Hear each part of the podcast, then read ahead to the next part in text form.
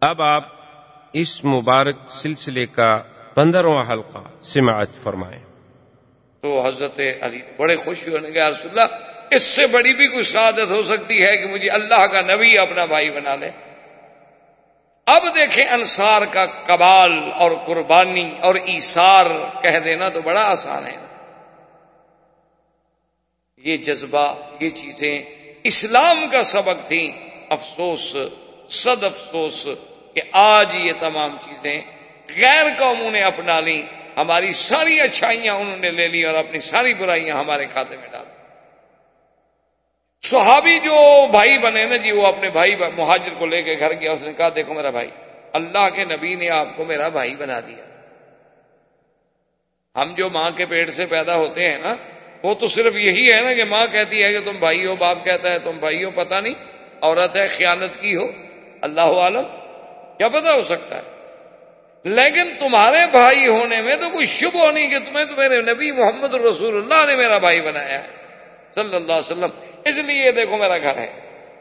اس کو دو کمرے، ایک تمہارا، ایک میرا۔ اگر دو کمرے نہیں، ایسے گھر ہے تو اس کو تقسیم کر لیتے ہیں۔ آدھا تمہارا، آدھا میرا۔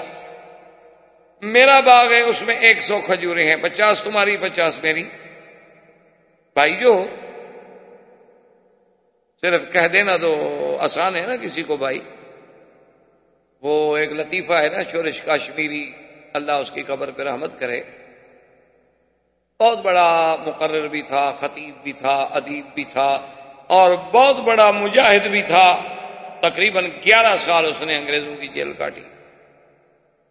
تو وہ ایک دفعہ بھٹو صاحب سے جھگڑا ہوا تو بعد میں سلو ہو گئی، کچھ لوگوں نے درمیان میں پڑھ کے سلو کرا دی۔ تو بھٹو صاحب اس کے پاس آ گئے اس کے گھر میں اور اس کی یہ کمزوری تھی شورش کی کہ کوئی آدمی اس کے گھر پہ چل کے آ جائے تو بس بات ختم۔ پھر سارے جھگڑے بگڑے۔ تو بھٹو صاحب آ گئے۔ بھٹو صاحب کو کسی نے بتا دیا کہ بھئی یہ بڑا ضدی آدمی ہے، مانا تو یہ انگریزوں کی جیل سے بھی نہیں۔ تو تمہاری سختیوں سے کب مان جائے گا یہ؟ اس کا ایک ہی کمزوری ہے، اس کے گھر چلے جاؤ بس خلاص۔ السلام علیکم، اس کے بعد یہ تمہاری مخالفت چھوڑ دے گا۔ وہ چپ کر کے گھر آ گیا، سلو ہو جب سلو ہو گئی تو بھٹو صاحب نے ہنستے ہوئے کہا کہ شورش صاحب، آج کے بعد آپ مجھے اپنا بھائی سمجھیں۔ آپ مجھے ایز اے پی ایم بات نہ کیا کریں، مجھے پی ایم سمجھ کے آپ فون نہ کیا کریں، بلکہ آپ مجھے اپنا بھائی سمجھیں۔ تو شورش نے فوراً کہا کہ ہاں میں کوشش کروں گا، لیکن مجھے ڈر ہے کہ کہیں آپ یوسف کے بھائی۔ انہوں نے کہا، ڈر ہے مجھے۔ یوسف کے بھی تو بھائی تھے نا جن نے کنویں میں ڈالا تھا۔ تو نے کہا، بھائی، تو آپ بن رہے ہیں، لیکن میں خیال رکھوں گا بہرحال پھر بھی کہ آپ میرے وہ یوسف والے بھائی تو نہیں ہیں. تو باہر صورت کہنے کا مقصد یہ تھا کہ بھائی کا لفظ کہہ دینا تو بہت آسان۔ لیکن اس پہ عمل پریکٹیکل طور پہ عمل کرنا کہ بھائی بن کے دکھانا۔ انہوں نے کہا، یہ اچھا اتنا اس سے بڑا کمال یہ ہے۔ ایک صاحب دکھاؤ نے کہا، دیکھو بھائی، میری دو بیویاں ہیں۔ تم میرے بھائی ہو۔ تو میں ایک بیوی کو طلاق دے دیتا ہوں۔ لیکن تم ان دو کو پہلے دیکھ لو، ان میں سے تجھے کون سی پسند؟ ہے جو تجھے پسند ہو، میں طلاق دے دیتا ہوں، عدت گزر جائے تم شادی کر لو۔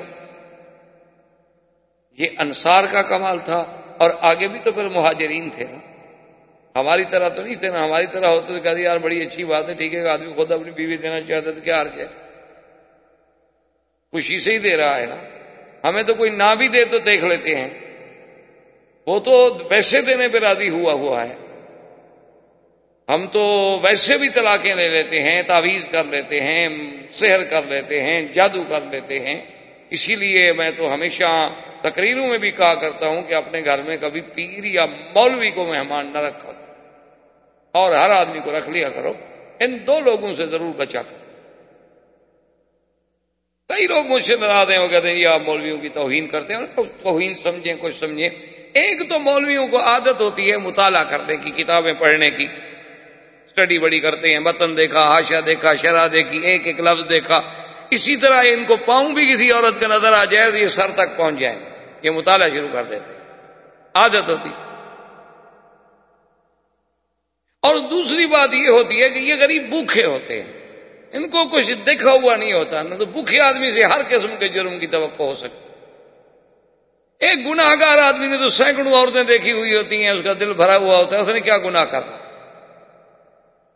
تو یہ مقام تھا صحابہ کا کہ عبد الرحمان ابن نے کہا، دیکھو انصاریوں بات سنو، تم نے اپنے بھائی ہونے کا حق ادا کر لان انصاف فضلکم، ہم تمہارا احسان کبھی نہیں بھول سکتے۔ لیکن خدا کے لیے ایک بھائی نے کہا کہ میرے بھائی، دلونی السوق، مجھے ایک رسی دے دو، ایک کلاڑی دے دو۔ اور مجھے بتلا دو کہ لکڑیاں کہاں آتی ہیں، کہاں بکتی ہیں۔ جزاکم اللہ خیرا۔ میں لکڑیاں بیچ کے کھانا کھا لوں گا، میں بھی کسی کے دروازے پہ پڑھ کے اس کے لیے بوجھ بننا نہیں چاہتا۔ مہمان ہوتا ہے تین دن، اس کے بعد کیا مہمان ہے بھائی؟ پھر تو بلائے جان ہے۔ تو اب اس مواقع کے بعد پھر حضور نے ایک حکم جاری کیا۔ آپ نے فرمایا کہ آج کے بعد قریش کو مدینے منورہ میں کوئی پناہ نہیں دے گا۔ کسی کے وہ جی- جیران نہیں بن سکتے، جیوار نہیں بن سکتے کہ کل کو کوئی قریشی آ جائے مدینے منورہ میں اور ایک آدمی کہہ دے کہ ہاں جی میرا دوست ہے، میں نے پناہ دے دی ہے۔ نا خبردار، مشرق کو اب کوئی پناہ نہیں دے گا۔ اور دوسرا حضور نے حکم جاری کیا کہ اب کسی غیر ملک سے یا غیر قوموں سے جو معاہدے ہوں گے وہ صرف محمد الرسول اللہ کریں صلی اللہ علیہ وسلم۔ اب کسی یہودی کو یہ حق نہیں، اب کسی کاب ابن الاشرف کو، بنو قریضہ کو، بنو نذیر کو، بنی قینا کو، ان کے سرداروں کو کوئی حق نہیں۔ اب یہ حق صرف اسلام کا ہے۔ اگر کسی قوم سے معاہدہ ہوگا، عہود ہوں گے بواسیک ہوں گے، معاہدات ہوں گے تو وہ صرف ہم کریں گے اور کوئی نہیں کرے گا۔ اور اس کے بعد جناب یہ ہے کہ حضور پاک سرکار دو عالم صلی اللہ علیہ ولا علیہ وصابی وسلم تسلیمن کثیرن کثیرہ نے نماز کا حکم، کیونکہ یاد رکھیں نماز میں کئی ادوار گزرے ہیں۔ جو نماز ہم پڑھتے ہیں، جو اہم عبادات جو سلا ہے بین العبد و بین الرب، اس پہ کئی ادوار گزرے ہیں۔ پہلے زمانے میں صحابہ نماز پڑھتے تھے، لیکن نماز فرض نہیں تھی۔ یعنی ابتدا اسلام میں مکے میں حضور بھی نماز پڑھتے تھے، صحابہ بھی نماز پڑھتے تھے۔ لیکن نماز فرض کوئی نہیں تھی، اپنے منشے سے کسی نے پڑھ لی، کسی نے نہ پڑھی پھر سب سے پہلے فرض ہوئی نماز، کون سی؟ یہ پانچ نمازیں نہیں، صرف تحجد تحجد رات کی نماز فرض ہوئی، حضور پر بھی اور صحابہ پر بھی۔ کہ یا ایوہ المزمل کم اللیل الا قلیلا نصفه او انکس منه قلیلا او زد علیہ ورتل القرآن ترتیلا قم اللیل حکم یہ تھا کہ میرے مدنی قم اللیل الا قلیلا رات کا زیادہ حصہ عبادت کرو، تھوڑا سا آرام کر لو۔ تھوڑا سا حصہ، اس کے بعد پھر تھوڑی سی اللہ نے رعایت کی۔ اللہ نے فرمایا کم اللہ کلیلن نصف اوین کس من ہو کلیلن یا آدھی رات عبادت، آدھی رات آرام۔ یا پھر ایسا کریں، چلو آدھی رات سے بھی کچھ کم عبادت کر لو، زیادہ حصہ آرام کر لو۔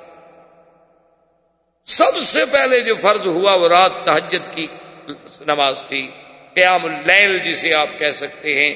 اور قیام اللیل اتنا جامع لفظ ہے، یاد رکھیں، اس میں تحجد بھی آ جاتی ہے، اس میں تراوی بھی آ جاتی ہے، اس میں سلاد الفطر بھی آ جاتی ہے۔ یہ بڑا جامع مان لفظ ہے، کیونکہ رات کی نماز ہے نا، رات میں پڑھی جانے والی نماز تو شاہ بھی آپ رات میں پڑھیں گے تراوی بھی رات میں پڑھیں گے، وطر بھی رات میں پڑھیں گے تحجد بھی رات میں پڑھیں گے۔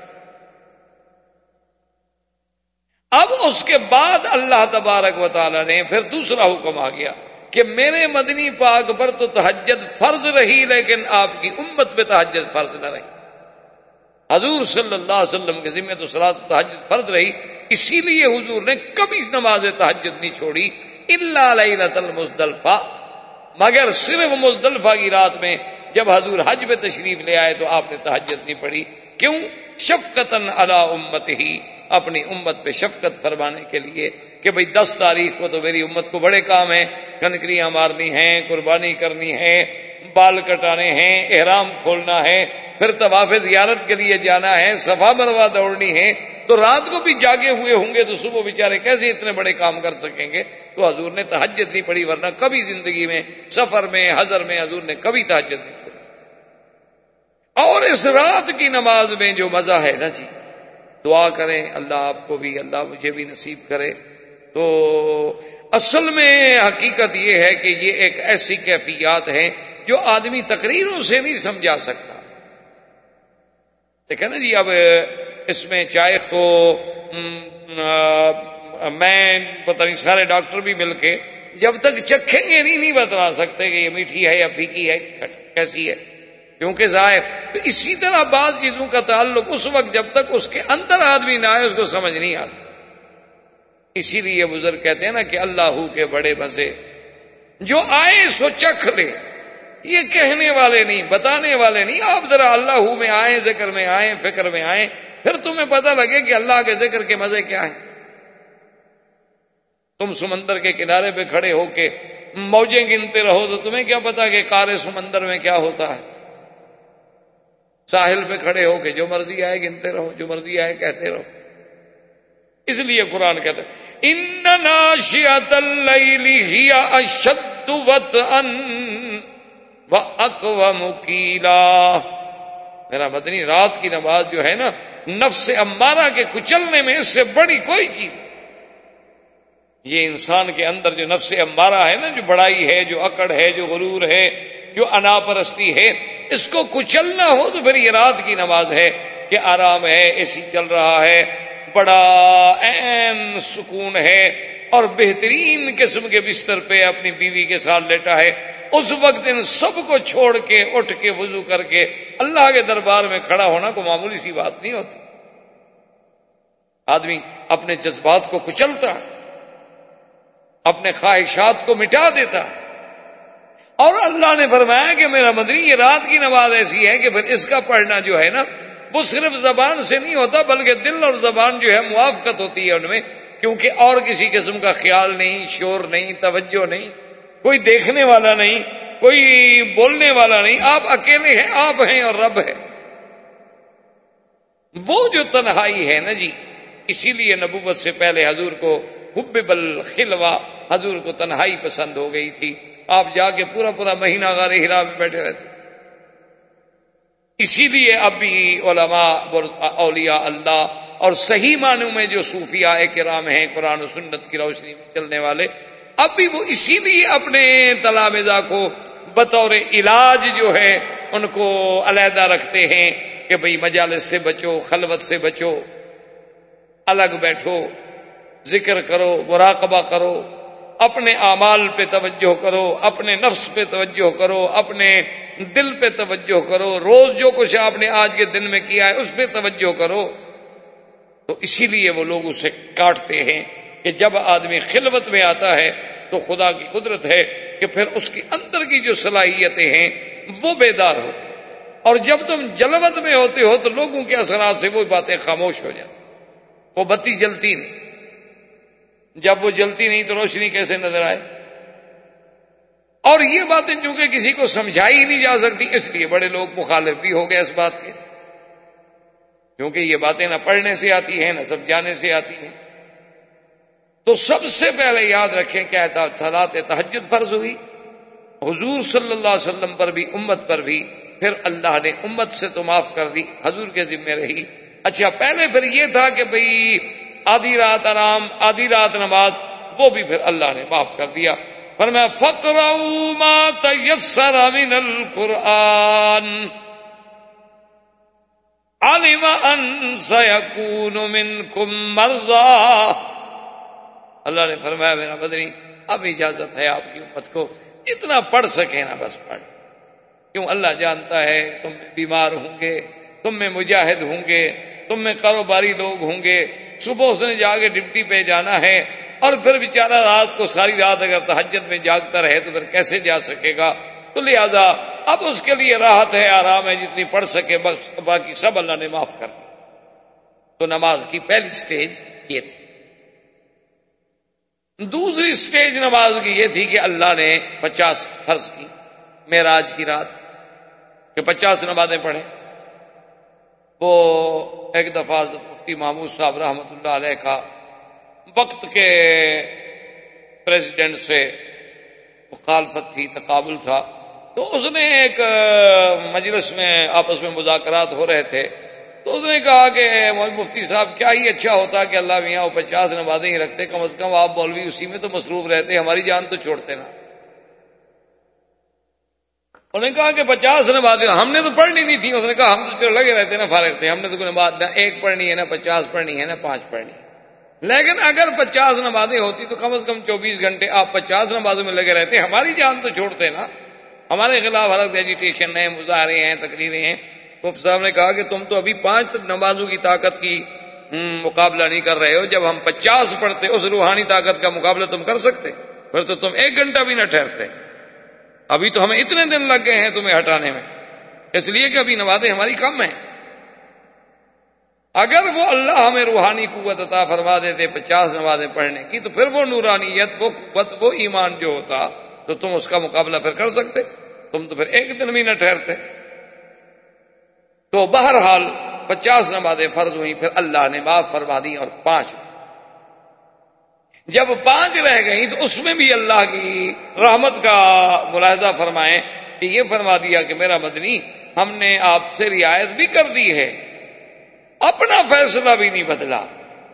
اور اسی اپنے فیصلے کو ہم نے ایک عظمت بھی دے دی ہے کہ مایو بدل القول لدئی میرے ہاں کوئی فیصلے تبدیل نہیں ہوتے، یہ کوئی انسانی کورٹیں نہیں ہیں۔ یہ کوئی انسانی پارلیمنٹیں نہیں ہیں کہ جب چاہا بدل دیا۔ میرا جو فیصلہ ہے وہ وہی ہے، پچاس والا۔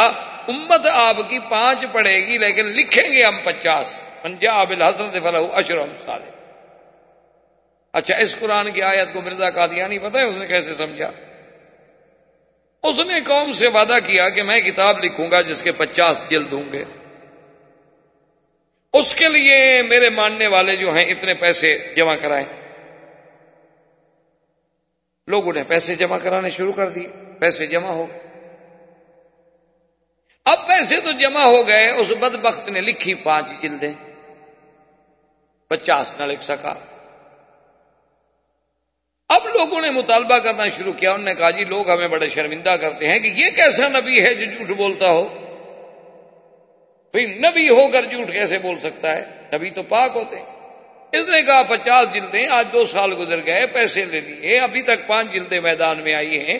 تو مرزا صاحب نے اپنے الہامات سے الہام منتخب کر کے الفضل رسالے میں جواب دیا کہ اعتراض کرنے والے بے وقوف ہیں۔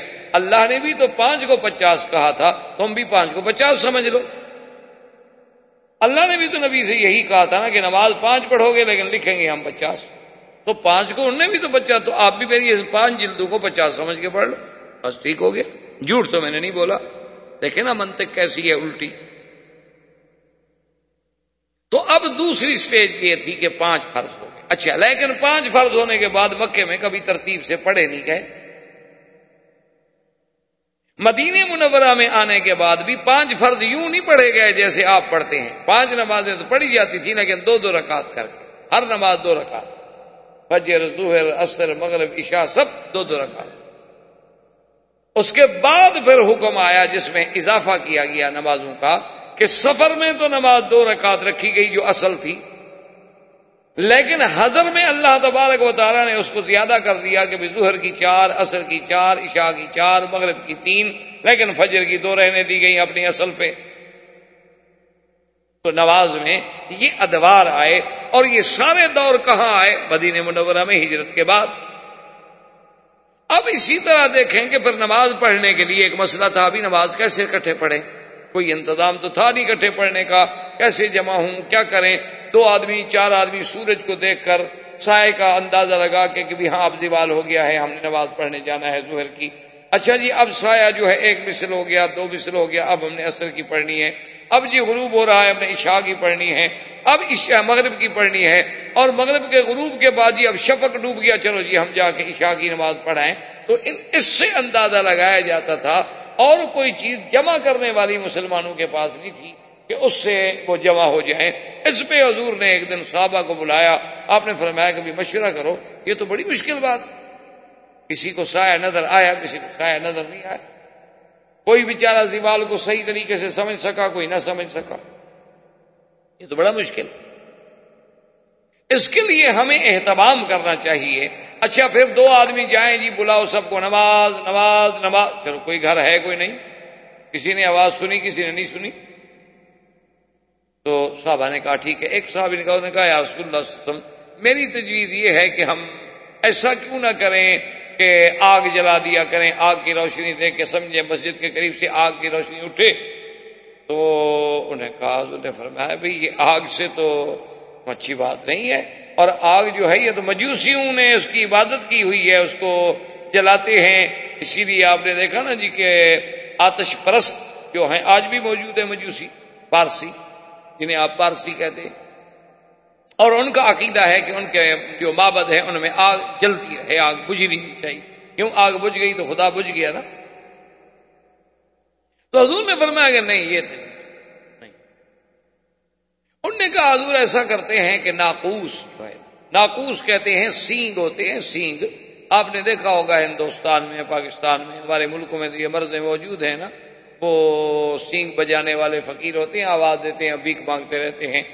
جوگی ووگی اس قسم کے کالے سے سینگ اٹھائے ہوتے ہیں، اس میں آواز مارتے ہیں، وہ بچے خوش ہو گئے، اکٹھے ہو گئے، انہوں نے بھیک مانگ لی، انہوں نے اپنے پیسے اکٹھے کر دیے۔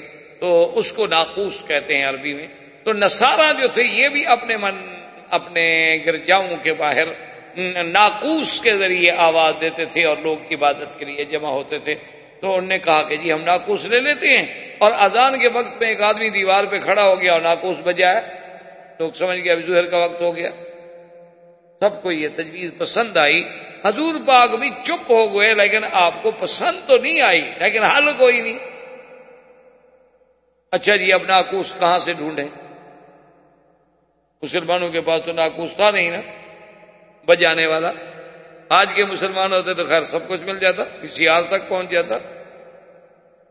اس وقت تو صرف ناکوس ڈھونڈنا بڑا مشکل تھا نا۔ آج کا ماشاء اللہ اگر مسلمان ہو اور خاص طور پہ ہمارے کالج کے بچے ہوں تو ان کے پاس تو جدید آلات موسیقیہ کی پوری رینج ہوتی ہے۔ نہیں کہ ایک آدھا ہو۔ معلوم ہوتا ہے کہ نسل میراسی تھے۔ اور بڑے آدمی ہونے کی دلیل ہے جس کے گھر میں گٹار ہو، سٹار ہو، سرمنڈل ہو، تبلا ہو کیا کیا بلائیں ہوں، پتہ نہیں کہ اس کی یہ دلیل ہے کہ یہ بڑا خاندانی آدمی ہے، کیونکہ جس کا وارث ہے، پیچھے یہ چیزیں کس کی ہیں؟ بڑا تو ہوا نا۔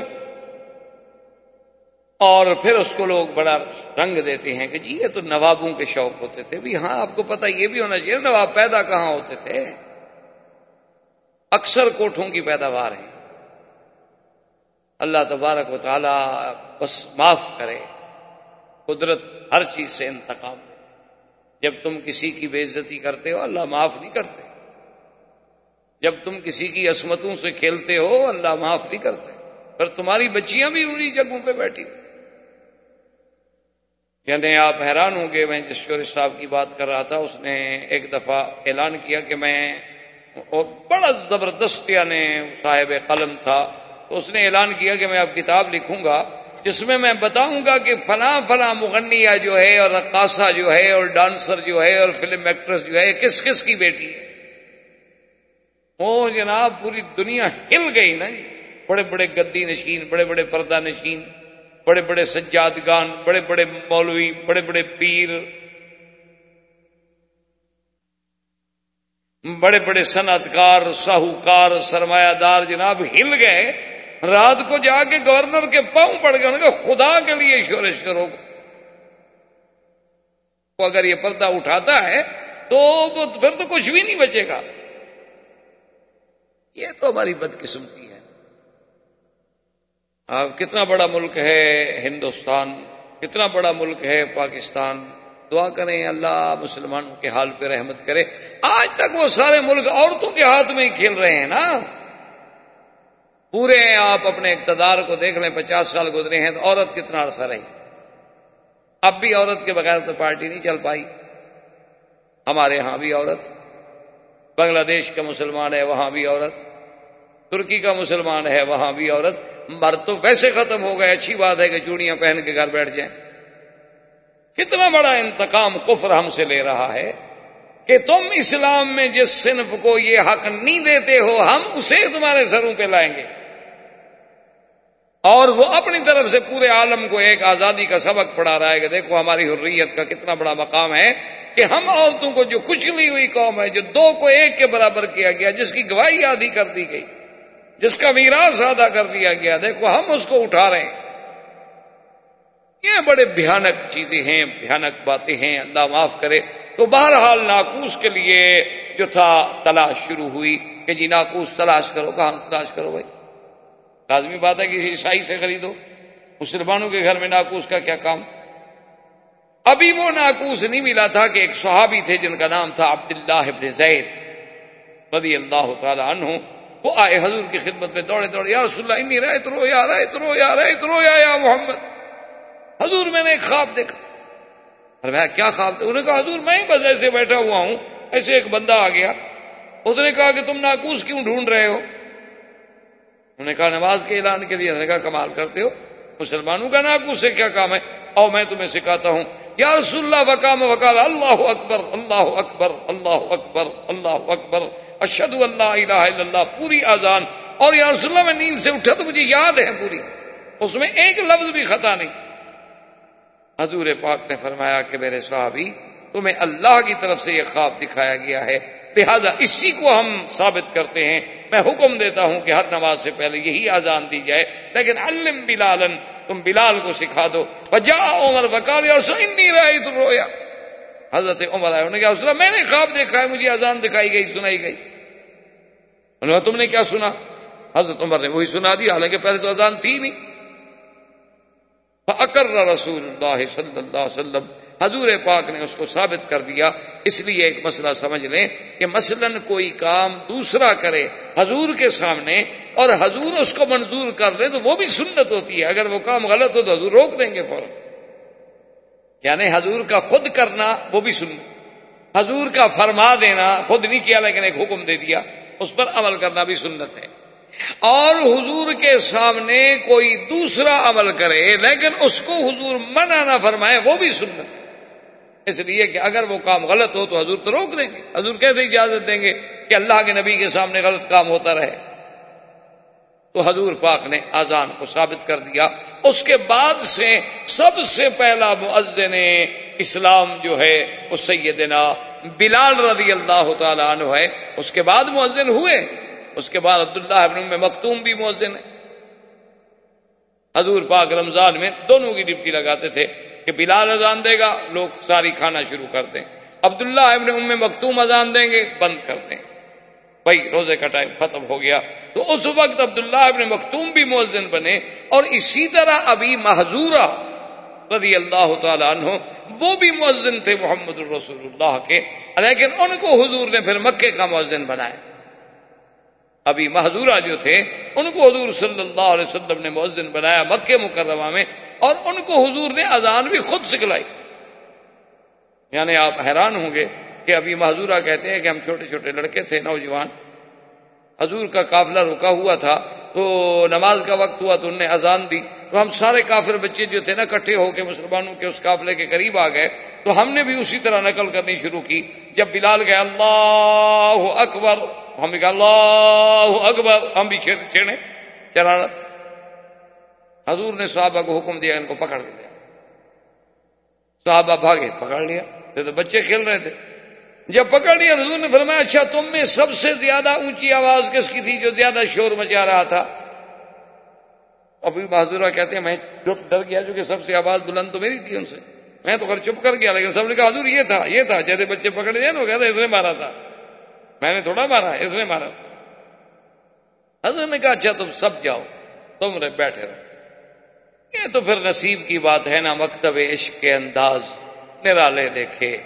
چھٹی بھی اس کو نہ ملی جس نے سبق یاد کیا یہ تو نصیبوں کی باتیں ہیں، یہ ہر کسی کے بس میں نہیں ہے۔ حضور نے فرمایا اچھا تم زیادہ شور کر رہے تھے۔ آپ نے بنا اچھا دیکھو قریب آئے، قریب۔ اب نے اب جو میں کہتا ہوں، تم اسی طرح کہو تو اللہ اکبر اللہ اکبر کہو۔ وہ کہے بیچارا اللہ اب نے کہا، اس وقت تم چیخ رہے تھے، اب ایسا ایسا کہتے زور سے کہو۔ اب وہ ڈر کے مارے، زور سے کہے۔ جب آزان ختم ہو گئی تو نے فرمایا، جاؤ۔ اس نے فرمایا، حضور، اب کہاں جاؤں؟ اب تو مجھے کلمہ پڑھا دیں۔ بس اذان تو اندر داخل ہو گئی۔ اللہ کے نبی کا القاع کرنا کو مذاق تھی۔ اللہ کا نبی جب کسی کو خود پڑھا رہا ہو وہ سبق صرف زبانوں تک نہیں رہتا، وہ تو پھر دلوں میں اتر جاتا ہے۔ جب پڑھانے والا محمد مصطفیٰ صلی اللہ علیہ وسلم، ان کی بات پھر کون بھول سکتا؟ اتنی دیر کی صحبت، حضور کا اس کو توجہ بھر کے دیکھنا، حضور کا خود اس کو پڑھانا، یہ کوئی معمولی سی بات تو نہیں ہوتی نا۔ اسی کا اقبال نے کہا تھا نا کہ نگاہ مرد مومن سے بدل جاتی ہے، تقدیریں۔ وہ ہر مومن مومن نہیں ہوتا۔ تو اب جناب ابھی محدورہ کو حضور نے مؤذن بکے کا بنا دیا۔ تو اب یہ اذان کا ابتدا جو ہے، اذان کی وہ کہاں سے ہوئی؟ مدینہ منور سے۔ اور نماز کی ترتیب کے ساتھ جماعت کا قیام کہاں سے ہوا؟ مدینہ منورہ سے۔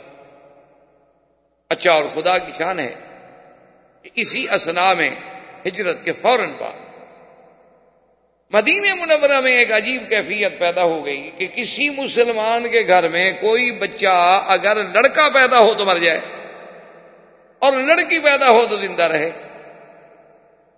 یعنی عجیب بات یعنی دنیا میں ایسا کبھی نہیں ہوتا کہ چار مہینے ہجرت کے بعد کسی مسلمان کے گھر میں پہلے تو لڑکا ہوتا ہی نہیں تھا، لڑکی ہو جائے۔ اور اگر لڑکا پیدا ہو وہ مر جائے۔ اچھا پہلا مہینہ گزر گیا تو کسی نے غور نہیں کیا ایسے ہو سکتا ہے؟ اتفاق ہے۔ اب دوسرا مہینہ گزرا، انہوں نے کہا، ہو سکتا ہے۔ موسم کا فرق ہو گیا ہو۔ بھائی ویدر چینج ہو گیا ہے، مدینے میں رہتے تھے، وہاں گرمی تھی، یہاں کچھ تھا، یہ تھا، وہ تھا۔ ہو گیا ہوگا، اتفاق کی بات ہے۔ اچھا اب تیسرا مہینہ گزرا، پھر تھوڑا سا لوگوں کو شبہ پڑنا شروع ہوا۔ پھر جب چوتھا مہینہ گزرا تو لوگ اور گھبرائے اور یہودیوں نے پورے مدینے میں شور کر دیا۔ انہوں نے کہا سہار نال مسلمون۔ ہم نے مسلمانوں پہ جادو کر دیا، خلاص ان کی نسل ہم نے بند کر دی ہے۔ اب کوئی لڑکا پیدا نہیں ہوگا۔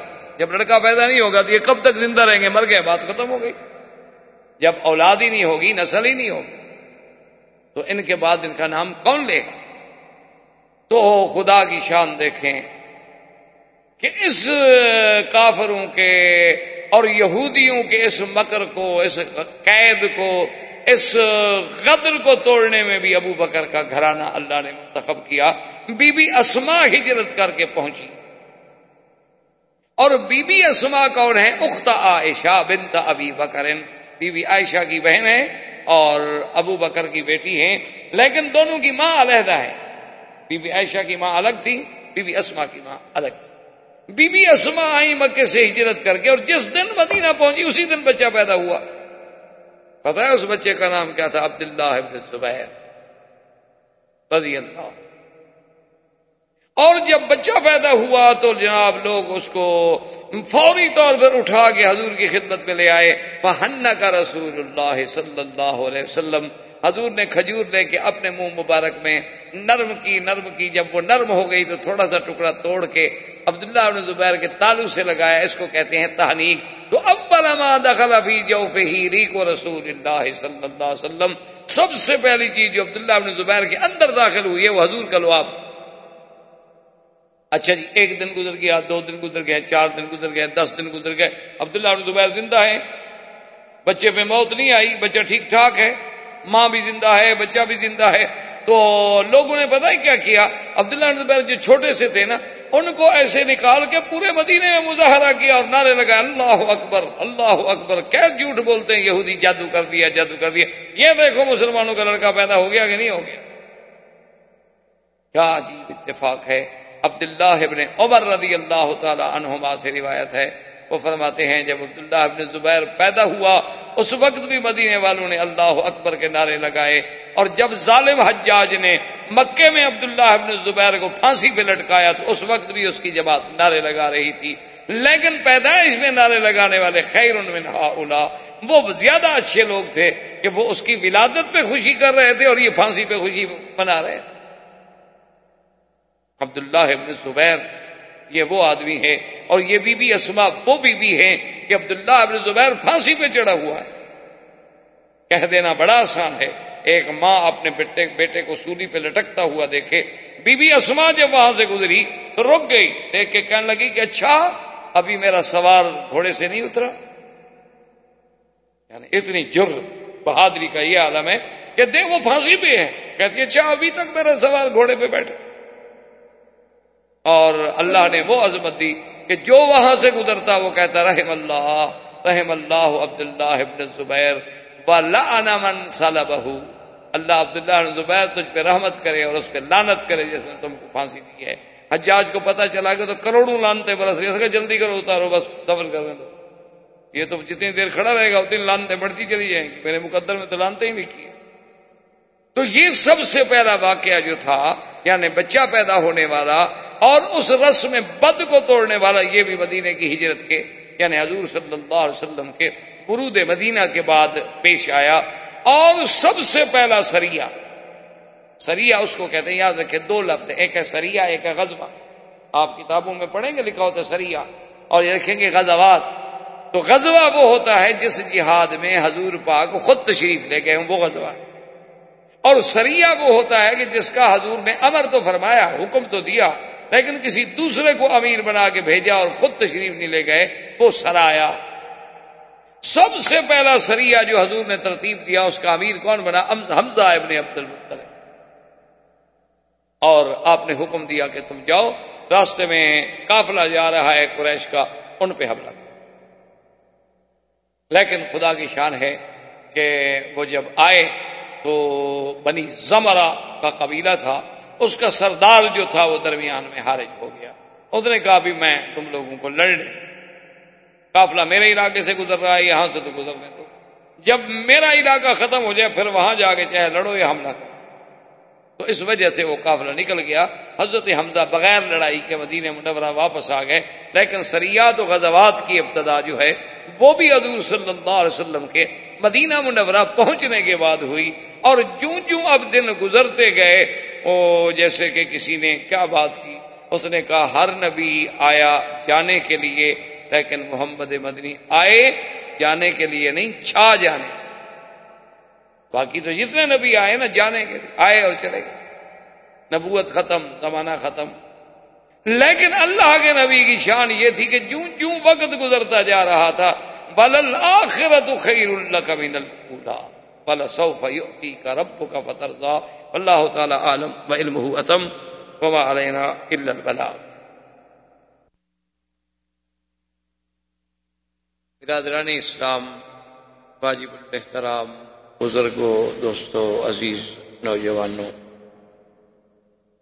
الحمد للہ کے سلسلہ دروس میں سیرت پاک، سیرت حبیب کبریا، سیدنا محمد مصطفیٰ صلی اللہ علیہ وسلم پر بیان کرنے کا اللہ نے ہمیں موقع بخشا۔ حضور صلی اللہ علیہ وسلم کی ولادت طیبہ سے لے کر اختصار کے ساتھ اور اپنی کم علمی کے ساتھ ہم نے جو واقعات پڑھے ہیں ہم اس مقام پہ پہنچے تھے کہ حضور سرکار دو جہاں۔ صلی اللہ علیہ وسلم ہجرت فرمانے کے بعد مکہ مکرمہ سے مدینہ منورہ، آپ کا قیام اول مسجد قبا اور قیام ثانی جو ہے وہ مدینہ منورہ ابھی ایوب انصاری کے گھر میں ہوا اور حضور صلی اللہ علیہ وسلم مدینہ منورہ میں مستقر استقرار فرمایا۔ اور سب سے پہلا کام تعمیر مسجد نبی اور اس کے بعد حضور نے کچھ احکام دیا۔ جن احکام میں ایک حکم تو یہ تھا کہ قریش کو کسی شکل میں پناہ نہیں دی جائے۔ اور نمبر دو یہ حکم تھا کہ اب اگر کوئی معاہدے ہوں گے باہر کے قبائل سے تو وہ صرف حضور صلی اللہ علیہ وسلم ہی فرمائیں گے اور کسی کو حق نہیں۔ اور حضور صلی اللہ علیہ وسلم نے سب سے پہلا مدرسہ جو قرآن پاک کا مدرسہ تھا جسے آپ تعلیم قرآن بھی کہہ لیں، تحفیظ قرآن بھی کہہ لیں۔ اسی مسجد نبی میں آپ نے جاری فرمایا کہ جو اصحاب رسول اس مسجد میں رہتے تھے، تو وہ حضور صلی اللہ علیہ وسلم سے اللہ کا قرآن سن کے یاد کیا کرتے تھے۔ تو مسجد و مدرسے کی ابتدا۔ اور اس کے ساتھ ساتھ یہ بھی آپ ذہن میں رکھ لیں کہ جتنی زندگی میرے مدنی سرکار نے مکہ میں گزاری تو آپ کے مخالف مشرقین کافر تھے مشرق تھے، وسنی تھے، بت پرست تھے۔ لیکن جب حضور صلی اللہ علیہ وسلم مدینہ منورہ تشریف لے گئے تو کافر تو خیر پہلے ہی مخالف ہوتا ہے چاہے وہ کہیں۔ کیونکہ حضور صلی اللہ علیہ وسلم کے یہ فرمان ہے کہ القفر ملت واحد۔ کفر پوری دنیا میں مشرق میں ہو، مغرب میں ہو، شمال میں ہو، جنوب میں ہو، وہ ایک مل یعنی آپ تو الحمدللہ سارے میرے بھائی پڑھے لکھے لوگ ہیں، آپ کی اخبارات پر، جرائد پر، دنیا کے جدید علوم پر نظر ہے۔ آپ دیکھیں کہ یہود اور نصارہ میں جو دشمنی ہے، اس کی دشمنی کا تو کوئی کائنات میں اور مثال نہیں ملی یعنی یہود اور نصارہ آپس میں دشمن۔ اور دشمنی کا یہ عالم ہے کہ جب ایک دوسرے کو موقع ملا ہے تو انہوں نے ان کا ایسا قتل عام کیا ہے کہ جس کی دنیا میں کوئی مثال نہیں ملی۔ یعنی جب نصارہ کو تسلط ملا بیت المقدس کا تو نہیں یہودیوں کا قتل عام کر۔ یعنی آپ تاریخ اٹھا کے دیکھیں کہ مخت نصر کے دور میں چھ لاکھ یہودی جو تھے ایک دن میں قتل کیے گئے۔ اسی طرح جلا وطن کیے گئے، ان کو ذلیل کیا گیا۔ اچھا یہودیوں کو جب موقع ملا نصارہ سے انتقام لینے کا، تو ان نے بھی انتقام ان نے بھی کوئی کمی نہیں کی اور آج تک لے رہے ہیں۔ یعنی جو ان پہ ہوا ہے، وہ بھولے نہیں ہیں۔ صرف اب ان کے انتقام کے طریقے بدل گئے ہیں۔ کچھ اقتصادی طور پر انتقام لے لیتے ہیں۔ کیونکہ جتنی دنیا کی ملٹی نیشنل کمپنیاں ہیں یعنی وہ سب گویا کہ یوں سمجھ لیں کہ اس وقت پورا عالم جو ہے وہ پنجہ یہود میں ہے۔ اور جب چاہیں، ابھی آپ نے دیکھا تھا کہ وہ چاہیں تو کسی ملک کے اتنے بڑے طاقتور ملک کے پریزیڈنٹ کو ایک لڑکی کی وجہ سے پوری دنیا میں زلیل کر ان کی لڑکی۔ اور اسی مقاصد کے لیے ان کو بھیجا گیا۔ تو بہرحال میرے کہنے کا مقصد یہ تھا کہ سب سے بڑے دشمن تو کافر تو کافر ہے وہ دشمن ہے لیکن ایک بات یہ میں جو عرض کر رہا تھا وہ یہ تھی کہ جب اسلام کا مقابلہ کرنا پڑے، پھر یہود اور نصارہ بھی کٹے ہو جاتے ہیں۔ یعنی ابھی آپ نے کچھ عرصہ قبل پوپ جو ہے، عیسائیت کا سب سے بڑا ان کا جو بابا ہے نے کہا کہ اچھا وہ یہودیوں نے جو ہم سے کیا، ہم نے معاف کیا ہم نے ان کو معافی، خلاص، ہم اب ایک۔ تو جہاں جہاں اسلام کا مقابلہ کرنا پڑے، مقابلے پر اسلام ہو تو پھر کفر ایک۔ وہ کفر یہود کا ہو، وہ کفر حنود کا ہو، مسجد اکسا توڑنی ہو یا بابری توڑنی ہو، بات ایک۔ مسجد تو مسجد ہے۔ کہیں بھی بیٹھ کے کفر فیصلہ ایک کرتا ہے اسلام۔ کا جو آپس میں چاہے کتنے دشمن لیکن تمہارے لیے سب ایک۔ تو حضور صلی اللہ علیہ وسلم سرکار دو جہاں کو مکے میں مشرقوں سے مقابلہ کرنا پڑا۔ اور جب حضور مدینہ باغ میں تشریف لے آئے تو اب مخالفین بھی بدلے کافر، تو پہلے مخالف تھے، پھر یہود میں اضافہ ہو کہ یہود کے بڑے قبیلے جو تھے، سب سے بڑا قبیلہ جو تھا، ان کا بنی نذیر تھا، اس کے بعد بنی قریضہ تھے، اس کے بعد بنی کینقا تھے۔ یہ سب کے سب مدینہ منورہ میں آباد تھے اور ان کی بڑی قوت، طاقت ان کے اپنے محلات، قلعے اور بڑے بڑے حسون بڑی بڑی دیواریں اور پورے مدینے کی آبادی کو لے کر خیبر تک اور یمبو تک اور رابق تک اور سب کو اپنے سودی نظام میں جکڑا ہوا تھا، سب لوگ مقروض تھے ان کے ہاتھ میں۔ اور وہ یہ خواب دیکھ رہے تھے کہ بھئی اب سیادت اور قیادت جو ہے ہمیں ملے گی اور ایک نبی جب پیدا ہوں گے تو ہم مسلمان ہو جائیں گے۔ ہم اس نبی کا ساتھ دیں گے اور پوری دنیا میں پھر ہمارا غلبہ ہوگا۔ لیکن جب حضور صلی اللہ علیہ وسلم کی ولادت بلد اسماعیل سے ہوئی تو وہ بدبخت حسد میں مبتلا ہو۔ اب ان یہود میں سے پھر دو گروہ بن گئے۔ ایک تو وہ تھے جو کھلے دشمن، کافر۔ اور کچھ یہود میں ایسے لوگ تھے کہ جنہوں نے یہ سوچا کہ ہم کیوں نہ مسلمان بن جائیں اور مسلمانوں کے ساتھ مل جائیں۔ اور مسلمانوں سے فائدہ اٹھائیں اور پھر جب موقع ملے گا تو پھر یہودی تو ہیں ہی ہیں نا یہ تو اصل تو ہمارا وہی یہود ہے۔ لیکن ظاہر میں ہم اسلام قبول کر لیتے ہیں۔ مسلمانوں کے ساتھ مل جاتے ہیں۔ یہ منافع اس کو شریعت کی اصطلاح میں، قرآن کی اصطلاح میں کہا جاتا ہے منافق کہ ظاہر کچھ کرتا ہو اور باطن میں کچھ رکھتا ہو، اسی کا نام نفاق ہے۔ اور یہ ایک اعتقادی منافق تھے، عمل کے منافق نہیں یعنی عقیدے میں بھی منافق۔ کہ ظاہر کہتے تھے کہ یا رسول اللہ، ہم آپ کو رسول پاک مانتے ہیں، لیکن اندر سے نہیں مانتے۔ اور یہ منافقین کا جو گراؤ تھا، ویسے بے اعتبار ظاہر کے مسلمانوں کے ساتھ ملتا، اٹھتا، بیٹھتا، نماز آنا جانا، مساجد میں سب کچھ، لیکن اندر سے دشمنی۔ تو اب حضور کے سامنے محاذ بن گئے یعنی ایک مشرقین کا، ایک یہود کا، اور ایک ان منافقین کا جو ظاہر میں دوست بنے ہوئے ہیں، اندر سے سب سے بڑے دشمن۔ اور اسی اسنا میں یہ بنی نذیر، بنی قریضہ جو ہے مدینے میں بیٹھے، اس انتظار میں تھے حقیقت کہ حضور آئیں گے، اب اسلام لائیں گے۔ اسی زمن میں سیدنا سلمان الفارسی رضی اللہ تعالی عنہ جو حضور کے بہت بڑے جلیل القدر صحابی ہیں اور جن کا بہت بڑا مقام ہے، بہت بڑا مقام ہے کہ جن کو حضور نے یہ فرما دیا ہو کہ سلمان منا من آل البید کبھی سلمان تو ہمارے گھر کا آدمی ہے البید میں سے۔ تو یہ حضرت سلمان الفارسی جو تھے رضی اللہ تعالیٰ عنہ، یہ بھی بیچارے فارس سے اسی لیے مدینے پہنچے تھے کہ انہوں نے اپنی زندگی میں ان کو اللہ نے خیال دے دیا ان نے دنیا چھوڑ دی اور دین کی طرف راغب ہو گئے۔ اور یہ جا کر مختلف راہبوں کے پاس، مختلف ان کے احبار کے پاس روحبان کے پاس، نصارہ کے بڑے بڑے علماء کے پاس، ان کے کلیساؤں میں جا کے رہے ان کی خدمت کی۔ اچھا خدا کی قدرت ہے، اللہ کی طرف سے ہر چیز کا ایک وقت مقرر ہوتا ہے کہ بہت بڑا عیسائی عالم تھا، مسیحی عالم تھا، ان کے پاس رہے آپ۔ اور کافی عرصہ ان کی خدمت کی، ان سے بڑا دین سیکھا، بڑا اللہ اللہ کی باتیں سیکھی لیکن اس کی موت کا جب وقت آ گیا، اس نے کہا کہ سلمان، اب میری موت کا وقت آ گیا ہے۔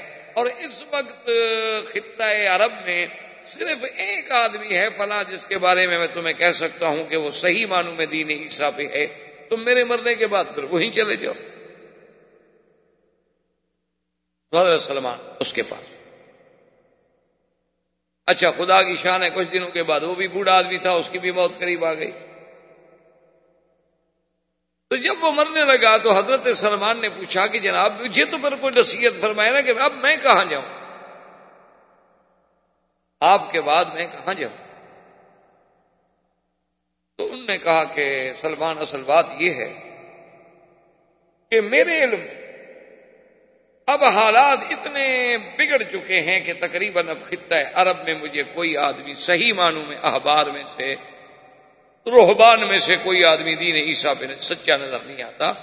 اب اگر کوئی ہے تو بس وہ لوگ ہیں جو سرکاری درباری قسم کے پیر مولوی ہیں۔ کوئی اللہ والا بندہ نہیں رہا۔ اب اگر تم نجات چاہتے ہو، نہ چاہتے ہو کہ میری آخرت بن جائے، آخرت سنور جائے، تو تم کسی نہ کسی طرح مدینہ منورہ جا کے انتظار کرو، ایک نبی آئیں گے جن کا نام محمد مصطفیٰ ہو۔ صلی اللہ بس ان پر ایمان لے آؤ۔ اور اس نے بتلایا کہ آپ کا نام محمد ہوگا، صلی اللہ اور آپ کی ولادت جو ہے وہ مکے میں ہوگی۔ اور آپ کی ہجرت جو ہے وہ یسرف میں ہوگی۔ اور آپ جو ہے ہدیہ کوئی پیش کرے گا تو قبول فرما لیں گے، لیکن صدقے کی چیز نہیں کھائیں گے۔ اور ماں بہینہ کا تفیع خاتم النبوت، آپ کے دو کندھوں کے درمیان میں بائیں پسلی کے نیچے ایک چھوٹی سی علامت ہوگی، خاتم وہ رہے نبو اور اس نے ایسا حلیہ مبارک بیان کیا، حضرت سلمان کے سامنے۔ اس نے کہا کہ آپ کا قد مبارک اتنا طویل نہیں ہوگا کہ لمبا نظر آئے۔ اور آپ کا قد مبارک اتنا چھوٹا بھی نہیں ہوگا کہ کوئی کہے کہ بھئی یہ تو چھوٹا قد ہے۔ بلکہ آپ کا قد اعتدال پہ درمیانہ ہوگا، لیکن طول کی طرف مائل ہوگا، معلوم ہوگا کہ یعنی گویا کہ اچھا اونچا۔ ہے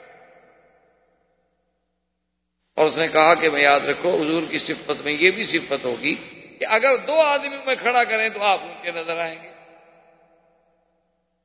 اور ایک لاکھ آدمی میں کھڑا کریں پھر بھی آپ اونچے نظر آئیں گے۔ اور جب چلیں گے تو معلوم یہ ہوگا کہ اوپر سے اتر رہے اور زمین پر پاؤں جو ہے آپ پوری کمبت سے رکھیں گے۔ یہ نہیں کہ ایسے ہلکا ہلکا پاؤں رکھیں، پوری کمبت سے جما کے رکھیں گے۔ اور حضور کا چہرہ جو ہے تدویرم ماں آپ کا چہرہ مبارک گول ہوگا، لیکن ایسا گول نہیں کہ پرکار سے جیسے آپ گلائی کھینچ لیں بلکہ ایسی گلائی جو تھوڑی سی کتابی ہونے والی ہو، جو این جمال ہوتا یعنی چہرہ لمبوترا ہو، تب بھی تو خوبصورت نہیں۔ اور چہرہ اتنا گول ہو کہ اس میں بالکل سو فیصد گلائی ہو جائے، جیسے سورج کا حالہ ہے، تو وہ بھی حسن جمال کے خلاف ہے۔ یعنی تدویر اما ایسا گول کہ ہلکا سا کتابی ہونے کی طرف مائل۔ اور حضور کا رنگ مبارک جو ہے ابید النین ابید اللون مشرب بالحمرت حضور کا رنگ مبارک سفید، لیکن ایسا جس میں سرخی جھلکتی اور حضور صلی اللہ علیہ وسلم جو ہے، اشکل العینین۔ اور اسی طرح اکحل العینین۔ کہ آپ کی آنکھیں مبارک جو ہیں بڑی وسیع اللہ، غزالی آنکھیں، جسے آپ کہتے ہیں نا، غزال کی آنکھیں۔ اور اسی طرح حضور صلی اللہ علیہ وسلم کا آنکھیں مبارک جو ہے اکحل العین۔ اکحل العینین کا کیا مانا ہے؟ کہ جب کوئی آدمی دیکھے تو محسوس ہو کہ حضور ابھی سرما پہن کے آ رہے ہیں سرما آلود آنکھیں۔ حالانکہ آپ نے سرما نہیں پہنا ہوا ہوتا، قدرتی تھی۔ ویسے حضور صلی اللہ علیہ وسلم کی سنت مبارک تھی کہ ساری زندگی آپ سفر میں سرما، کنگھی اور مسوا یہ ہمیشہ ساتھ ہوتا تھا۔ اب تو خیر ماشاء ڈاکٹر لوگ ہیں، آپ کے یہاں تو سرما پہننا منع ہے۔ ہم تو ملا لوگ ہیں نا پرانے، کیا کریں؟ جس نبی کے نام پہ روٹی کھاتے ہیں، ہم نے تو اسی کا گیت گانا ہے۔ ہم تو بہرحال نہ نئی تہذیب کو مان سکتے ہیں، نہ نئی ڈاکٹری کو مان سکتے کہتے ہیں جی سرما بالکل اس میں سیسا ہوتا ہے، آدمی اندھا ہو جاتا ہے۔ پہلے جو سو سال سے پہن رہے ہیں، وہ سارے اندھے ہو گئے تھے۔ صرف یہ جب سے ڈراپس نکلے ہیں، لوگ ماشاء اللہ اب کوئی اندھا نہیں ہوتا، سب ٹھیک۔ اس وقت سے سب کی روشنیاں بحال ہیں، اللہ کی رحمت۔ بس اصل بات کیا ہے کہ کفر اتنا ظالم ہے کہ وہ نبی کی ہر سنت چھڑانا چاہتا ہے وہی اس نے تمہیں پڑھا پڑھا کے دماغوں میں بٹھا دیا۔ ورنہ آپ حیران ہوں گے، آج بھی اگر آپ کو ممیری ایک دوائی ہوتی ہے ممیرا مذکر ہے اور ممیری مونس ہے۔ یہاں ممیرا تو ملتا ہے، لیکن ممیری مونس جو ہے وہ نہیں ملتی بوٹی ہوتی ہے۔ وہ آپ کو مل جائے، آپ آٹھ دن اس کو پہنے، اگر آپ کی نظر چار نمبر کی اینا کو ہفتے میں اگر آپ زیرو پہ نہ آ جائیں، جو مجھے آئے سزا دیں، آپ آرام میں بیٹھے ہوئے۔ چار نمبر کی این کو والے لوگوں نے پہنا اور زیرو۔ بالکل بس اتار کے پھینک دی مشکل یہ ہے کہ نہیں ملتی، اب بنانے والے نہیں ہیں، کون محنت کرے، کون رگڑے، کہاں سے وہ کھرل لے آئے اب کھرل ایسے ملتے ہیں جس میں پتھر بھی ساتھ مل جاتے تو آدمی نندا ہونا ہے۔ ورنہ حضور نے جب فرما دیا کہ ماں اندر اللہ دا اللہ اندر بھی شفان اللہ نے کوئی ایسی بیماری نہیں اتاری جس کا دوا نہ بھیجا۔ ہم اس دوا تک نہیں پہنچے تو ہماری جہالت ہے۔ ہمارا علم اتنی ترقی نہیں کر سکا، ہم ابھی وہاں نہیں پہنچے۔ ورنہ اس چیز کا دوا موجود ہے۔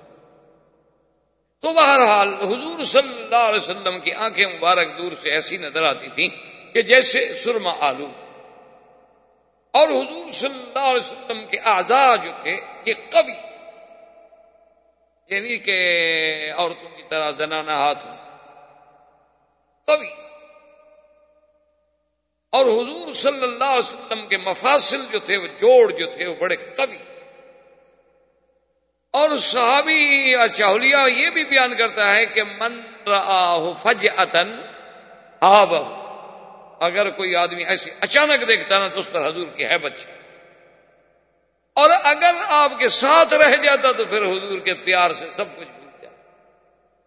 پھر تو حضور کا اتنا پیار تھا، اتنا محبت ہوتی تھی کہ وہ پھر وہ جو حیبت تھی، وہ ڈر تھا، وہ خوف تھا، وہ سب بھول جاتا۔ کہ آپ تو اتنے قریب۔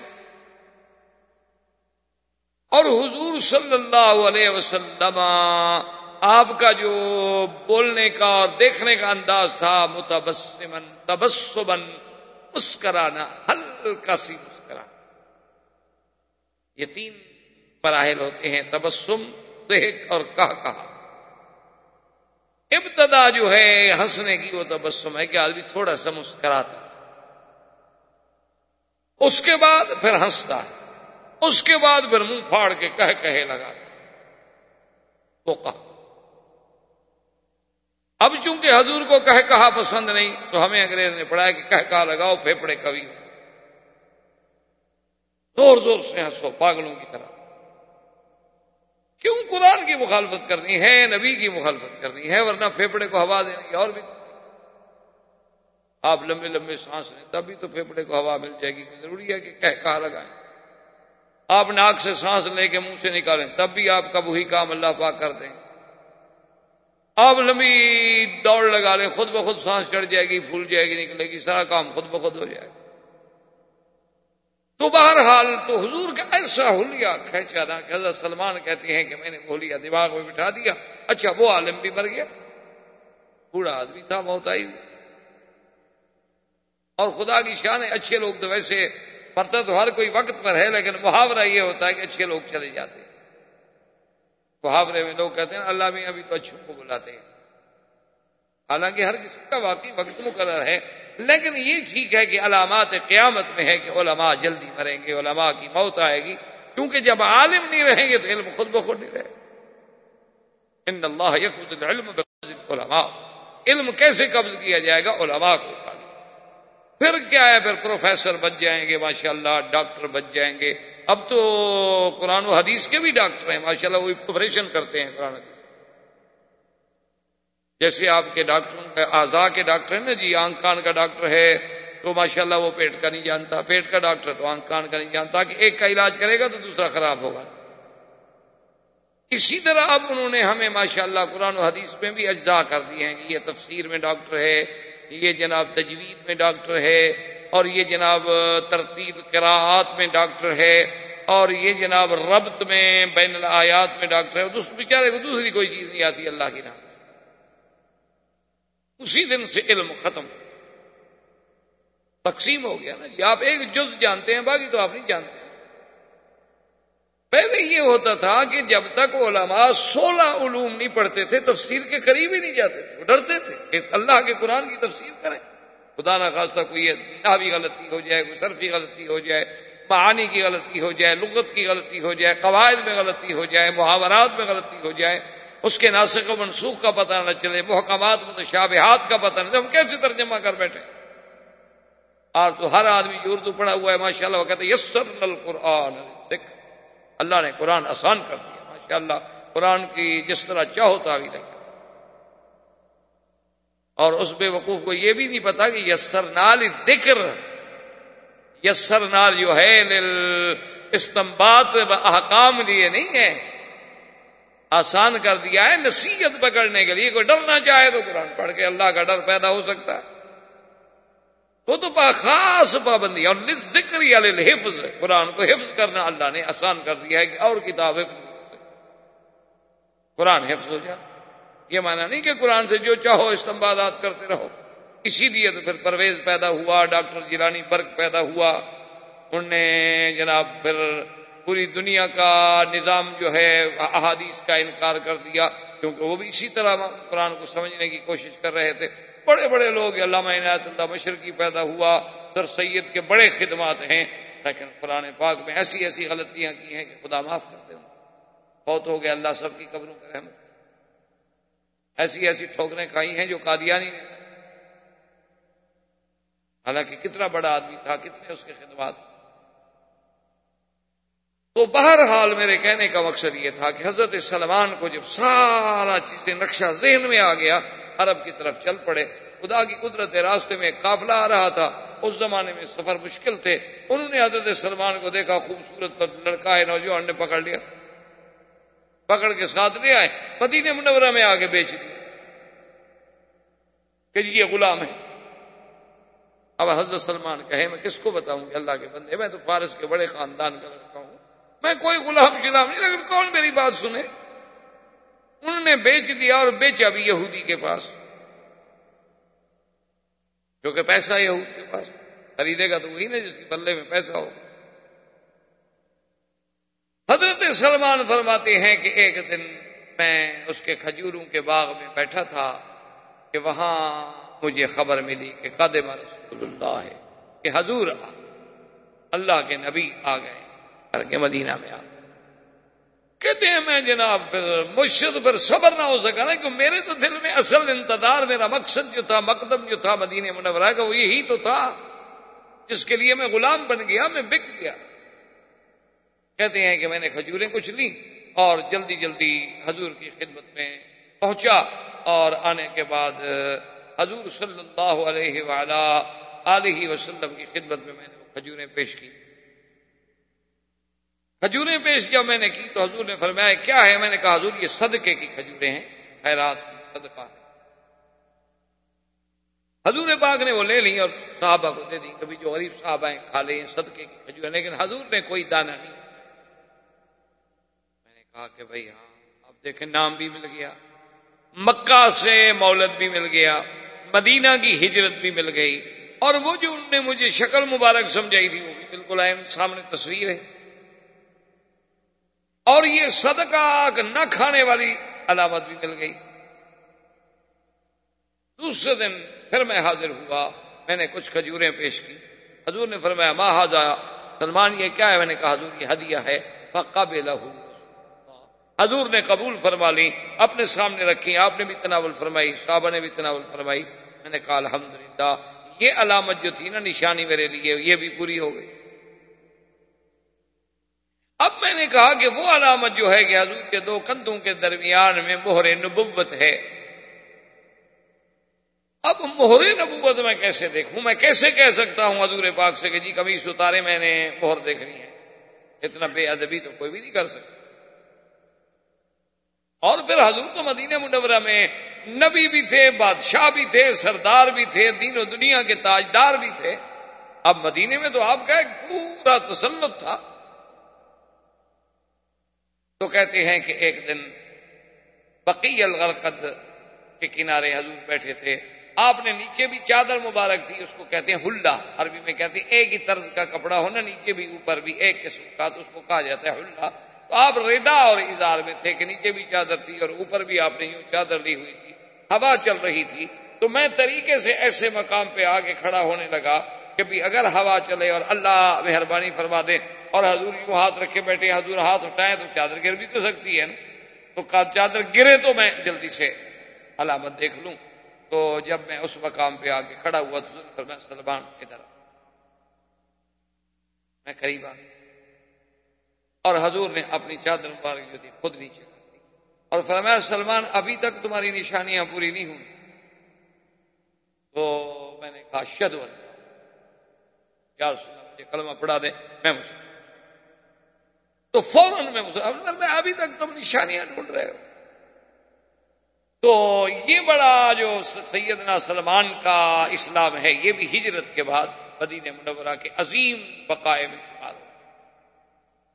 حضرت سلمان اسلام لیا اور اسی طرح آزان جو تھی جیسے میں نے شاید کسی درس میں عرض کیا تھا کہ عبداللہ بن زید اور حضرت عمر نے خواب دیکھا، آزان بھی مدینے میں۔ اور اسی طرح یعنی حکم سیام جو ہے وہ بھی مدینے منورہ میں۔ اس سے پہلے روزے فرض نہیں تھے۔ یعنی ویسے لوگ روزہ رکھتے تھے، نفلی روزہ، کیونکہ روزہ تو ہر شریعت میں رہا ہے۔ ہر دین کے اندر روزے موجود تھے لیکن کوئی پابندی نہیں ہوتی تھی۔ کسی نے ایک رکھ لیا، کسی نے دو رکھ لیے۔ لمبا قادم رسول اللہ صلی اللہ علیہ وسلم المدینہ تھا پر الہود انہم یسومون یوم عاشورا۔ حضور پاک نے دیکھا کہ یہودی لوگ جو ہیں، یہ عاشورہ دس محرم کو روزہ رکھتے ہیں۔ جیسے ہمارے ملک میں تو کوئی عاشورہ کا روزہ ہے یعنی مقصد لوگ سمجھتے ہیں کہ شاید حضرت حسین کی وجہ سے ہے۔ یہ سب سے بڑی کی حالت ہے۔ حضور جب مدینے میں ایک تشریف لے گئے، ابھی تو بی بی فاطمہ کا حضرت علی سے نکاح بھی نہیں ہوا۔ حضرت حسین تو پیدا بھی نہیں ہوئے۔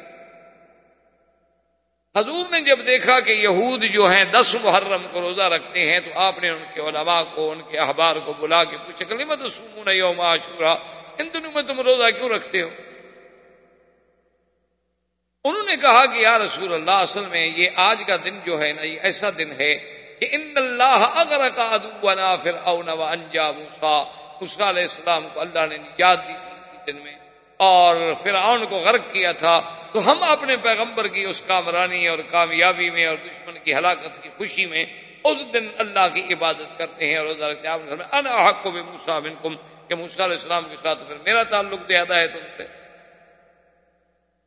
اور آپ نے حکم فرما دیا اپنے صحابہ کو کہ سب روزہ رکھو اب جب عشورہ آئے، لیکن ایک بات کا خیال کرو سومو یو دو دن کا روزہ رکھو، نو اور دس کا یا دس اور گیارہ کا، تاکہ ہم روزہ بھی رکھ لیں اور یہود کی مشابہت بھی نہ ہو جائے، وہ تو ایک روزہ رکھتے ہیں نا، ہم تو دو رکھیں دیکھو یعنی اللہ پاک کے نبی کے ذرا اس فرمان کو سمجھو کہ نماز میں، روزے میں، عبادت میں بھی تشب ہو بل یہود حضور کو گوارا نہیں۔ اور ہم تو شکل میں کرتے ہیں، ہم تو لباس میں کرتے ہیں، ہم تو عادات میں کرتے ہیں۔ حالانکہ روزہ ہے، روزہ تو اللہ کی عبادت ہے۔ لیکن آپ نے فرمایا، خالف الہو سومو دو روزے رکھو یو میں یا تو نو اور دس یا دس اور گیارہ۔ تو اب اس کے بعد پھر اللہ نے حکم دیا کہ یا الذین آمنوا کتب علیکم الصیام کما کتب علی الذین من قبلکم۔ اللہ نے حکم دیا کہ ایمان والو، روزے تم پہ ہم نے فرض کر دیے ہیں اور یہ صرف تم پہ فرض نہیں، تم سے پہلے لوگوں پر بھی اللہ تبارک و تعالیٰ نے فرض کیے۔ اور اس میں گھبرانے کا مسئلہ نہیں ایام کچھ دن ہی تو ہیں۔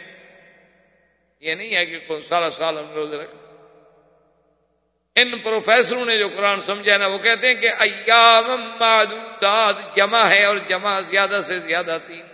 وہ کہتے ہیں تین روزے کافی ہیں۔ یہ تو مولویوں نے مہینے کا چکر چلا رکھا ہے۔ انہوں نے قرآن کو یوں سمجھا ہے۔ پڑھے لکھے لوگ ہیں نا، جدید علوم سے ماشاءاللہ اللہ بہراور ہیں۔ کسی نے قرآن سمجھا ہے، آکسفورڈ سے، کسی نے سمجھا ہے ہارورڈ سے۔ مدینے سے نہیں سمجھا۔ مدینے سے سمجھتے تو پھر تو کبھی غلطی نہ ہوتی۔ وہ اللہ کے بندے، جس نبی پر قرآن اتر رہا ہے، اس نے ایک مہینہ روزہ رکھا ہے یا چار دن رکھا ہے؟ اس سے زیادہ قرآن سمجھنے والا ہمارے پاس کوئی ہے؟ پھر عید الفطر کا کیا مانا کہ سومول رویت کم افطرول رویت کم چاند چڑھے گا تو روزہ، چاند چڑھے گا تو ختم، مہینہ تو خود بخود ہو گیا۔ پبن شاہد من کم شہر فل یہ سم جب مہینے کا چاند دیکھے تو روزہ رکھے۔ اگر مہینہ ضروری نہیں تھا چند روزے رکھنے تھے تو پھر تو کسی وقت رکھ دیے جاتے۔ چاند دیکھنے سے کیا مطلب؟ لیکن یہ تو بادشاہ لوگ ہیں مرضی خیرت کا نام جنو رکھ دیا اور جنوں کا نام خیرت جیسے آپ نے دیکھا نا، ابھی کہتے ہیں، دیکھو جی کہ ملا کتنے بے وقوف ہیں، کہتے ہیں پاگل ہیں کہ اب ہمارے پاس اتنے بڑے ذرائع موجود ہیں، ہمارے پاس اتنے بڑے یعنی خلا میں ہمارے اسٹائٹ موجود ہے ہم تو ایک مہینہ پہلے آپ کو بتا سکتے ہیں کہ چاند کب نکلے گا۔ تو یہ عجیب لوگ ہیں مولی صاحبان پاگل ہیں، کہتے ہیں جی چاند دیکھو چاند دیکھو چاند دیکھو دیکھو پتہ نہیں کمال ہے، پتہ نہیں نظری کیسے آ جاتے ہیں، حالانکہ ابھی تو چاند پیدا نہیں ہوتا۔ نیو مون جو ہے وہ اتنے اٹھائیس اڑتالیس گھنٹے سے پہلے تو کسی کو نظر ہی نہیں آ سکتا، اس کی ولادت ہوگی وہ بچہ ہے وہ پیدا ہوگا، وہ نظر آنے کے قابل تو آئے نا۔ اور پھر ہمارے پاس جب اتنے جدید آلات موجود ہیں، ہم تو بالکل منظار سے ڈھونڈ کے آپ کو بتا سکتے ہیں، یہ دیکھو جی ہے یا نہیں۔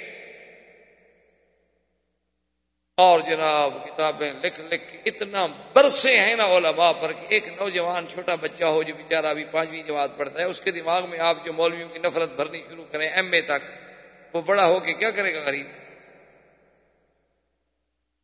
اس غریب کا کیا گناہ ہے؟ اس کے دماغ میں آپ یہ بٹھاتے جائیں گے دیکھو جی مولوی کہتا ہے زمین نہیں گھومتی۔ دیکھو، پاگل ہے کہ نہیں؟ وہ بڑے بڑے ہمارے سائنس والے کہتے ہیں زمین گھومتی ہے۔ اور دیکھو جی یہ مولوی کہتا ہے کہ بھائی، چاند دیکھو، آنکھوں سے دیکھو، آنکھوں سے دیکھو، ڈھونڈو، پہاڑوں پہ چڑھو اور جاؤ اور تلاش کرو اور گواہ لاؤ۔ تو کیسا بے وقوف ہے؟ جب مشینیں موجود ہیں۔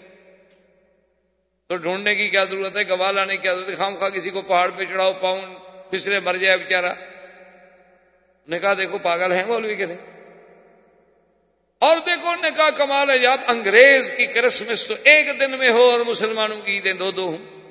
دیکھا کیسے پاگل لوگ ہیں یہ سب ان مولویوں نے ان کو خراب کیا۔ یہ مولوی ہے نا، ان کا دماغ ہی خراب۔ یہ لوگوں کو پھر پیچھے لے جانا چاہتے ہیں۔ ہم ان کو آگے لے جانا چاہتے ہیں، ہم ترقی پہ لے جانا چاہتے ہیں، ہم ان کو فلک پہ پہنچانا چاہتے ہیں اور یہ ہمیں کھینچ کھینچ کے پھر اسی مدینے پاک پہ لے جانا چاہتے ہیں۔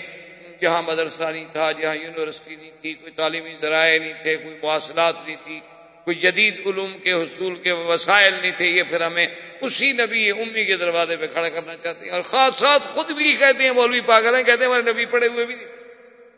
دیکھو کتنے بے وقوف ہیں مولوی۔ حالانکہ اللہ کے بندے، اگر اللہ عقل دیتا نا، تو قرآن کہتے پمن شہید من کم شہرا شہود ہلال، اور وجود ہلال میں فرق ہے، یاد رکھو۔ ان بیچاروں کو سمجھ ہی نہیں آتی نا کہ وجود ہلال کیا ہے اور شہود ہلال۔ شہود مانا چاند کا نظر آنا۔ وجود ہلال کا مانا کہ چاند جہاں ہو ہم اس کو ڈھونڈیں۔ ہم کوئی چاند کے پجاری ہیں کہ اس کو ڈھونڈیں۔ دوربین لے کر جائیں مشینیں لگا کے ڈھونڈیں۔ ہمیں تو اللہ نے ایک علامت بتا دی کہ نظر آ جائے، روزہ رکھ لو۔ نہ نظر آ جائے، تیس دن پورے کر لو۔ کیونکہ تم کوئی چاند سورج کے پجاری تو نہیں ہو، یہ تو میں نے تمہارے لیے ایک اندازہ رکھا ہے۔ شہود ہلال ہے، وجود ہلال کے تو تم ضروری نہیں ہے۔ اس لیے ہم مشین سے فیصلہ کرائیں کہ وجود ہے کہ نہیں نہ ہو دفاع ہو۔ نہیں نظر آیا، ہم اس کے کوئی پابند ہیں۔ اس لیے حضور نے فرمایا ان گما علیہ اکملو سلاسین اگر چاند بادلوں میں آ گیا، چھپ گیا، تمہیں نظر نہیں آیا یعنی موجود تو ہے لیکن نظر نہیں آیا تمہیں۔ ورنہ چاند تو کسی نہ کسی جگہ ہوگا۔ تو تم تیس دن اپنے پورے کر لو، یہ تو یس النا کا انل کل ہی مواقع کہ ہم نے یہ چاند کا جو نظام ہے، لوگوں کے اوقات کے لیے، لوگوں کے چھٹی کے لیے، زکوٰۃ کے لیے، نصاب کے لیے، نکاح کے لیے، عدت کے لیے، ایک وقت کا ہم نے ذریعہ بنا دیا ہے، بس اس کے علاوہ تو کچھ نہیں، ہم کوئی چاند سورج کے پجاری توڑے کہ ہم جناب پہلے اسٹیشن پہ بیٹھ کے چاند ڈھونڈنے جائیں ہیلی کاپٹر پہ چڑھ کے ماشاء اللہ مولویات تو پکڑنے جاتے ہیں چاند کو۔ اب تو رویت ہلال کمیٹیاں بنتی ہیں ماشاء اللہ اور جناب یہ ہے کہ جی یہ ان کی عید مختلف ہو جاتی ہے بھی چاند نظر آ گیا، ٹھیک ہے نہیں نظر آ گیا، ٹھیک ہے۔ تمہیں خدا دس خوشیاں نصیب کرے، ہمیں کروڑوں نصیب کرے، تمہیں کیا تکلیف ہے؟ تو اللہ نے بتا دیا کہ تم، میں، میرے کسی دین کے بابا تمہارے لیے آسانی ہے، نظر آئے عید کر لو نہیں نظر آئے، نہ صحیح دوسرے دن کر لینا وعلیکم السلام۔ یہ تھوڑا ہے کہ تم کو عید کے دن کا پابند کر دیا جائے گا بس اسی دن عید آئے گی، آگے پیچھے ہو ہی نہیں سکتی۔ اور حتیٰ کہ اسلام نے اتنا بڑا عظمت کا ثبوت دیا ہے کہ اگر مثلا مسلمانوں کو چاند دیکھنے میں غلطی ہوئی اور نو تاریخ کو آٹھ تھی اور یہ ہمیں عرفات میں لے گئے بھول کر اللہ فرماتا ہے کہ ازہا یوم ازہل مسلمون اول فطر یوم فطر المسلمون۔ جس دن مسلمان نے عید منا لی وہی عید ہے۔ بس، غلطی کی غلطی سے۔ آٹھ بھی میری ہے، نو بھی میری ہے۔ انہوں نے آٹھ کو نو سمجھ لیا، چلو، ہم نے اسی کو نو بنا کے آج قبول کر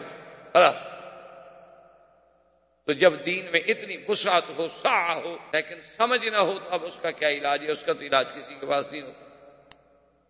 تو رمضان کے روزے کا افر فرض جو ہے، وہ بھی ہجرت کے بعد۔ اب اس کے بعد ایک واقعہ پیش آیا کہ حضور پاک نے ایک سریا بھیجا۔ سریا کہتی ہیں کہ فوج بھیجی جائے لیکن حضور سرکار دو جہاں خود نہ تشریف اگر خود تشریف لے جائیں تو وہ غزوہ۔